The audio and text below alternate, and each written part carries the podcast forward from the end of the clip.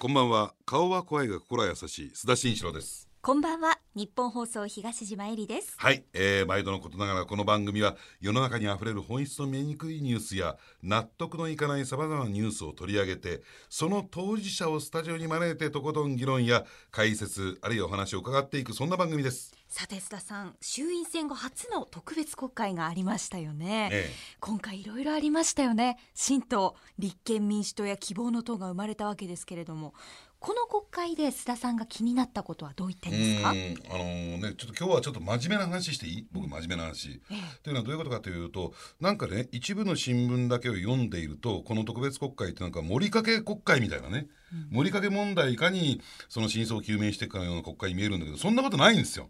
ね、あのー今ね巷へ行くといろんなところへ行ってみるとねじゃあ何みんな困ってるのかって人手不足とかねそのまあそのなんていうのかな、えーそのお店がそれで回っていかない企業が回っていかないっていう状況の中でじゃあこの人口減少人手不足の中で日本これからどうやっていくのかっていう中でねやっぱりこの働き方改革関連法案っていうのがきちんと議論していかなきゃならない、えーそういったそのじゃあ野党はこれを対決法案にね位置づけてで、えー批判をしてるけれどもそういった議論すら行われてないじゃない？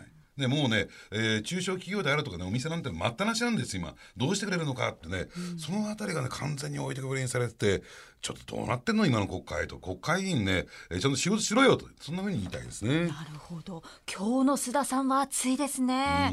でも今日須田さんを上回る熱の方が来てくださいますよ。え呼んじゃったの？呼んじゃいました。さあ須田慎一郎のニュースアウトサイダー。この後6時30分までお付き合いくださいそれではご紹介します本日のお客様は日本維新の会衆議院議員の足立康さんですはいよろしくお願いします。はい、こんばんは。よろしくお願いします。普通の人じゃないや普通の人そうなんですよ。皆さんお会いいただくとね、ええ普通だって言ってくださるんですよ。でも会う前はみんなね、恐る恐るでね。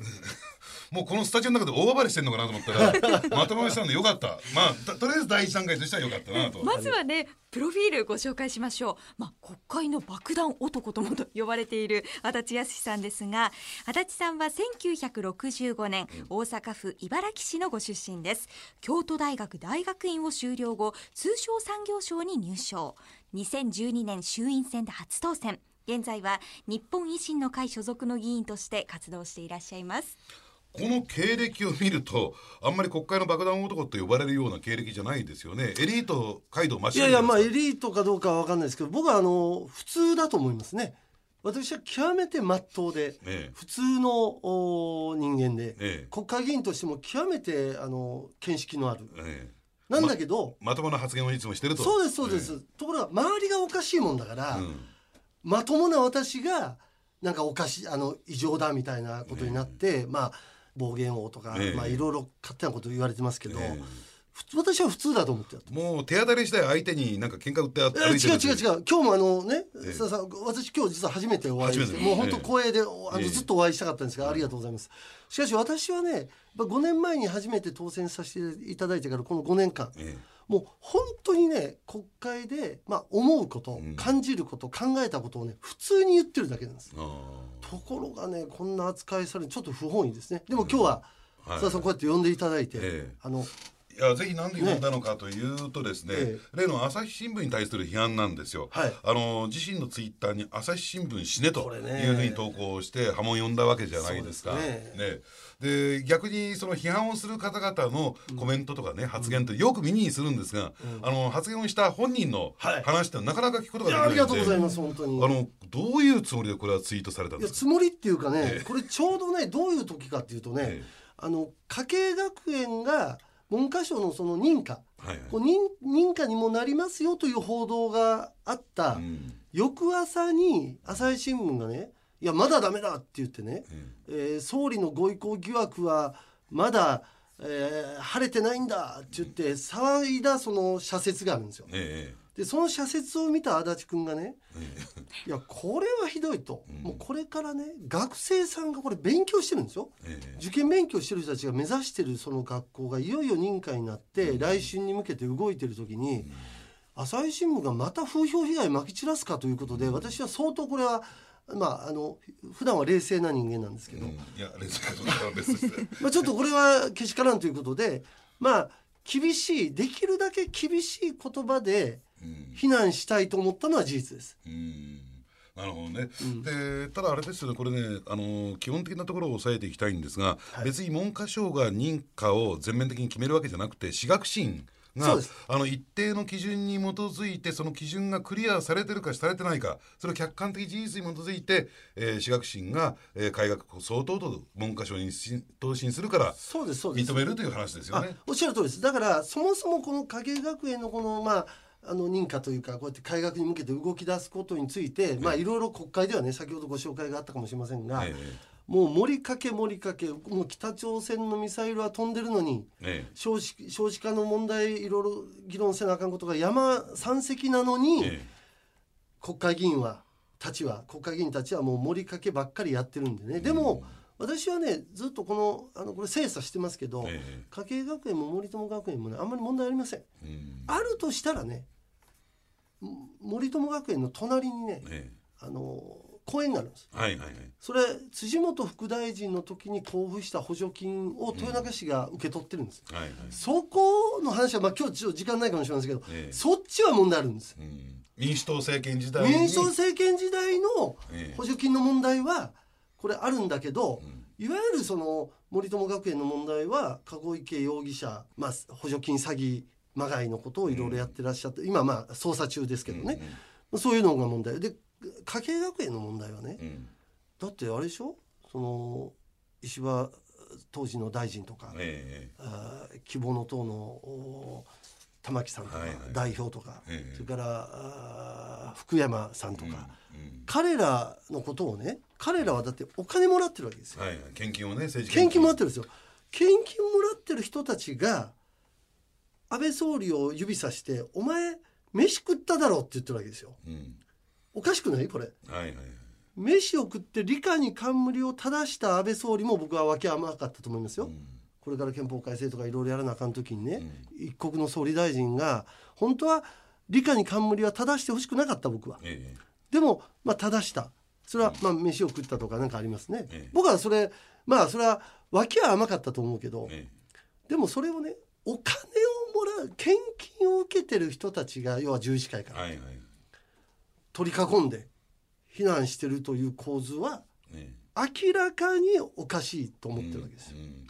で加えてねどうなんでしょうね。あの例えば玉木雄一郎さんね希望の党の代表の玉木さんは獣医師会から献金をもらってます、うんうん。そしてその上で、えー国会議員の職務権限である国会で質問をしていると、獣医師会っていうかな、獣医学の解説に関して、これは職務権限の行使になって、ますね。まあ言ってみれば場合によっては贈収賄的な色彩が出てくるわけですよね。あのいわゆるあのけ刑法上のですねいわゆる受託収賄という要すれば、えーお金をもらって、えー請託を受けてで今おっしゃったように国会議員が国会で質問するというのはこれけ権限ですから、ええ。それを行使したとすればね、ええ。そこがつながればね、うん。これ今までそれであの逮捕されてる人はいっぱいいるわけです、いっぱいというか何人かいらっしゃるわけです、だから私は国会で、まあ、その疑惑があると、こう言ってるわけだけど今相当今国会の中で怒られてましてね、うん。あのとにかく謝りに行けって言われたあの犯罪者だと言ったことに対して。そうそうそう。ちょっと話2つあるんですけど、ええ。あの朝日新聞問題と、ええ。この、えー森かけ問題が、あえ。え家計学園問題はちょっとはい。はい全く別の話なんだけど、ええ。まずその国会の中で問題になってるのは犯罪者発言なんです。はいはい。でこれはあのー犯罪者の犯罪者って5回言ったんです。えそのうち3回は犯罪者の疑いがあると言ったえうんんです。うん。ところが僕もこう忙しいもんだから。その2箇所疑いが抜けたんですね。うんだから断定してるように聞こえるだろうボケと言われたんで「いやええ。ごめん」と、それはあーも申し訳なかったと言って、まあ撤回をし、まあ、謝ってるんで確かにねあの断定しちゃいけませんね。はいはい。それはあの反省してます。うん。そうだけど例えばあの野党の皆さんはねうん。甘利さんの時にはいはい。もうそのあの真っ黒けのど真ん中だって言ってやりまくったわけでしょ？はいはい。でも結果あの不起訴ですよ。えそれどうなんと、うん。あ謝らないの？君たちと。うん。いうところもまああるじゃないですか。それさ,、はいはい。でさっきの死ねの話も、私は死ねという言葉は不適切だと思ってる人なんです。さっきあの須田さんお会いしてねいやこの人普通じゃないかと。もう極めて静止眼でねえさすが須田先生ですよ。あのそこで褒められてもなる普通に私を見ていただければ普通の人なんです。で私は死ねということは不適不適切だと思ってます。うん。でも日本死ねがあったじゃないですか。はいはい。保育園落ちた日本死ね。え。だから私はあ国会というところは死ねという言葉が許されるのねと当時思ったわけです。ええ。だ誰も文句言わないから。えうん。で日本社会もメディアもあれを流行語大賞として取り上げた。うん。あメディア日本社会は死ねという言葉を許容してるのねとその時私は自分の頭を修正したわけです。はいはいで私は不適切だと思うけどうん。国会と日本社会とメディアが許容しているのであればその範囲内の最大の厳しい言葉でうん朝日新聞を非難したというのが私の理屈。うん。普通でしょ？ね。ただあの批判する側としてはね、あの時は保育園に落ちた要するに発言力のないお母さんの発言、でこれに対してその発言力のある国会議員の発言としてはいかがなものかという批判が出ましたけどそれについてはどうですか？いやだからね皆さんなんか僕は間違ってると思っててね、なんか普通のえ庶民はあのき汚い言葉を使ってもいいけど、国会議員はダメだとかいうそういうしょうもないことを言うから、うん、国会が形式だけの。日程ばっかり調整してて結局何も議論が深まらない、その上品なだけの国会になっちゃったわけです。だから僕は国会議員とは国民の代表なんだから国民の声をそのしっかり国会でも伝えていくということは僕の声は国民の声なんです。うん。うん。だから一か弱い国会議員が背負ってる国民の負託を背負いながら朝日新聞社に対して大権力大だって大新聞社でしょ、はいはいはいはい。に抗議の声として言ったという意味ではね、私は保育園落ちた日本死ねとお家計学園の受験生のことを思い、えー朝日新聞死ねと、まあ、言った足立君の抗議は、私は同種のものなので、えーそれは同じように扱ってほしいなというのが私の、でもなんで朝日新聞の見方をする人が多いんですかね？やっぱりねあのこれねやっぱりメディアの問題なんですよ。うん。あの日本放送は素晴らしいんですけど、あのやっぱりテレビとか大新聞はねやっぱり今の盛りかけそう特に朝日新聞なんかあれでしょ？この会計検査院の報告書を受けてもう連日、もはいはいもう森友キャンペーンを一面トップでね。うん。それからいろいろあのネット上でもいろいろ指摘があるさまざまなフェイクって言われてる。まあ要はストーリーを、マスコミ自身がストーリーを作ってもちろんあのサンゴ礁のあの KY っていう文字みたいにね、はいはい。ものを捏造したらそれは朝日新聞社もこれ捏造でしたごめんなさいってすでに言ってますね、でも私が言ってる捏造っていうのはね朝日新聞いや文科省の文書はあったでしょと、うん紙は物理的にあるでしょと。だから捏造じゃないって言うんだけど、うん。確かに文書を捏造したんじゃないですよ、ん。でも私はその一部を切り取ってストーリーを捏造したんじゃないかと、私は非難してるわけですね。でだからやっぱりマスコミはねそういうマスコミのこういあの意図的なストーリーの捏造っていうのがやっぱり最近はひどすぎると私は思ってて、で実はあのメディアはね世界中こんなもんなんです大体。うん。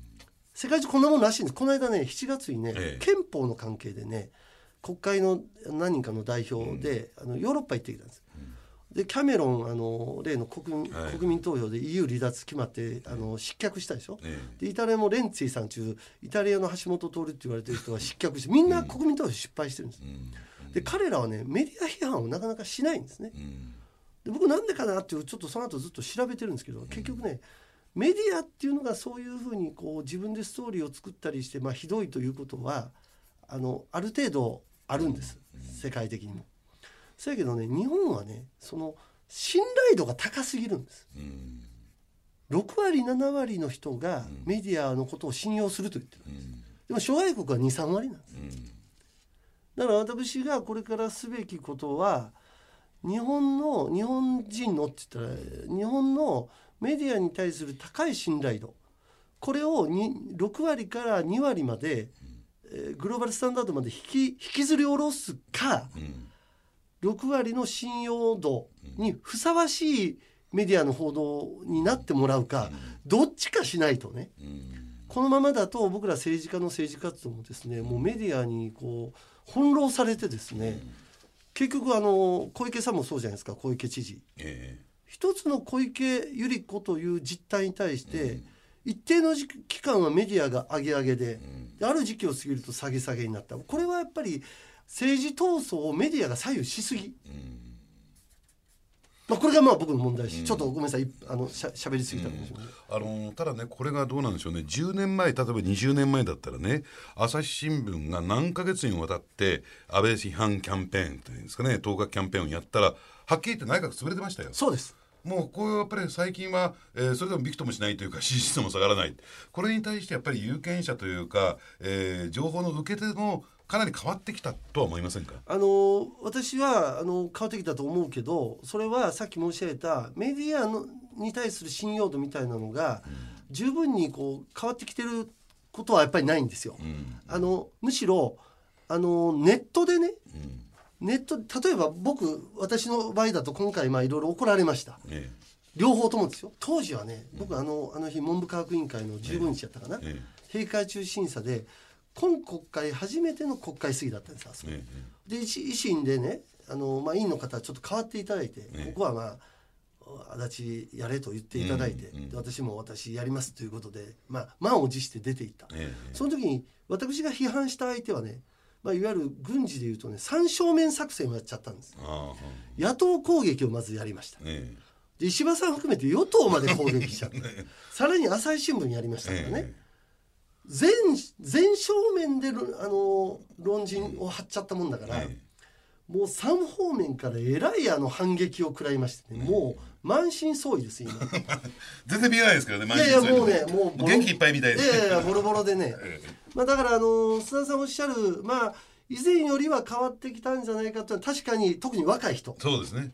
若い人は変わってきた。じゃあ若い人がなぜそれを変わって変わってきてきたかっていうとやっぱりスマホとか、うん。あの SNS とかそういうあの YouTube とか、ええ。そういうのを見ていただいてあのあんまりテレビに縛り付けられてないっていうかね、そういう結果だと思うんですね、うん。だからさっき私あの須田さんにあの名刺渡しました、はい。私の名刺は私の顔の横に YouTube を見てくださいって書いてるわけです、はいはいもうそれそういうことでメディアのある種のこのまあ私に言わせれば偏った、まあ捏造は一部かもしれないけどそういう変更報道に一人のあのか弱いし国会議員がですね、必死で抵抗してる名刺なんです、うん。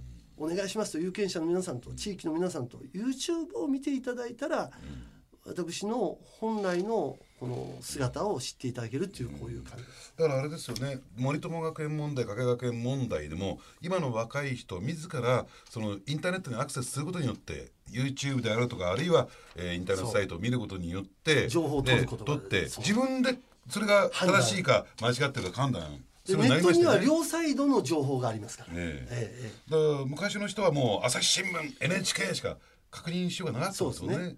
例えばね、さっき私辻本さんという名前出したかな。ええあの実はその私は森友問題家計問題ってのは大した問題じゃない。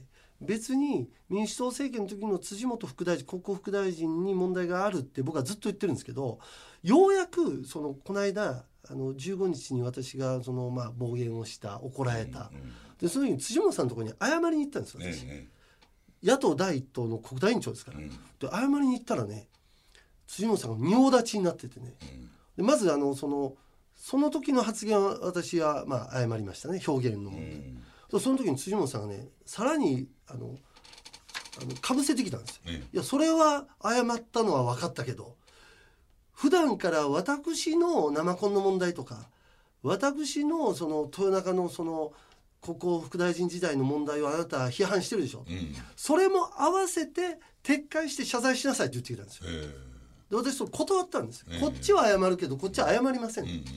今度はもう翌日にあれですよ。懲罰動議ですよ。ほんででででなんでその話をするかっていうとあのさっきあったようにネットにはいろんな情報があります。はいで実はその辻本さんとそのやり取りをして懲罰動議が出た日の18日に11月の18日に辻本さんは初めてこの私が追及している問題についてブログを書かれました。あブログ書いてあります。えでそれを読んだ人から私問い合わせを受けてます、うん。辻元さんはこういう反論してるけど足立さんどうなんですか？でそれ僕忙しくてまた書けないけど私のブログがもうあの世に出てます。また火吹いてるっていう状況あそうですね。火吹いてる。でそれをねぜひ見比べていただいて、うん。辻元さんのブログとはい。私のブログ、うん。これをね見く見比べて考えていただくことが、うん。今の時代はできるわけですね、うんでそのブログも普通だったらアクセスしてもらえないけど今だったらフェイスブックでブログを書きました、えツイッターでこれを読んでください。同じことを YouTube にアップすることもできる、っていうこのネットの力でネットを見てくださる若者の力。あでネットはね実はね若者だけじゃない。んですね結構引退されたおっちゃんとかね。あそうですね、うん。結構見てくれるんですよ、うん。無料ですからね不良無料す。ですから。だからそういうことで、あのーメディアだけではない、えーそういうのが出てきたおかげで私はかろうじて選挙にこの間もかろうじて通ることができた。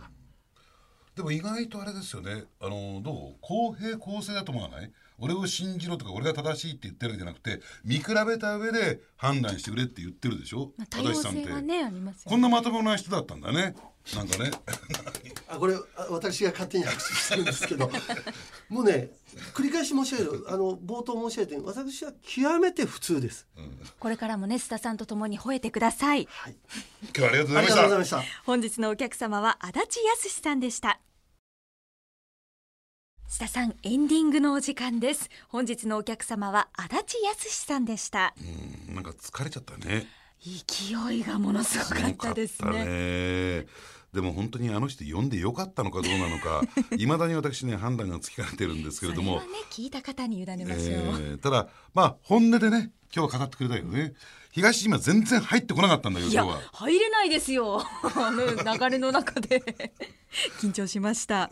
さあ来週の須田慎一郎のニュースアウトサイダーですがスペシャル番組のためお休みです。次回の放送は再来週12月23日ですお相手は須田慎一郎と日本放送東島えりでした。それではあさって月曜日の朝6時から高島秀武の朝ラジでお会いしましょう。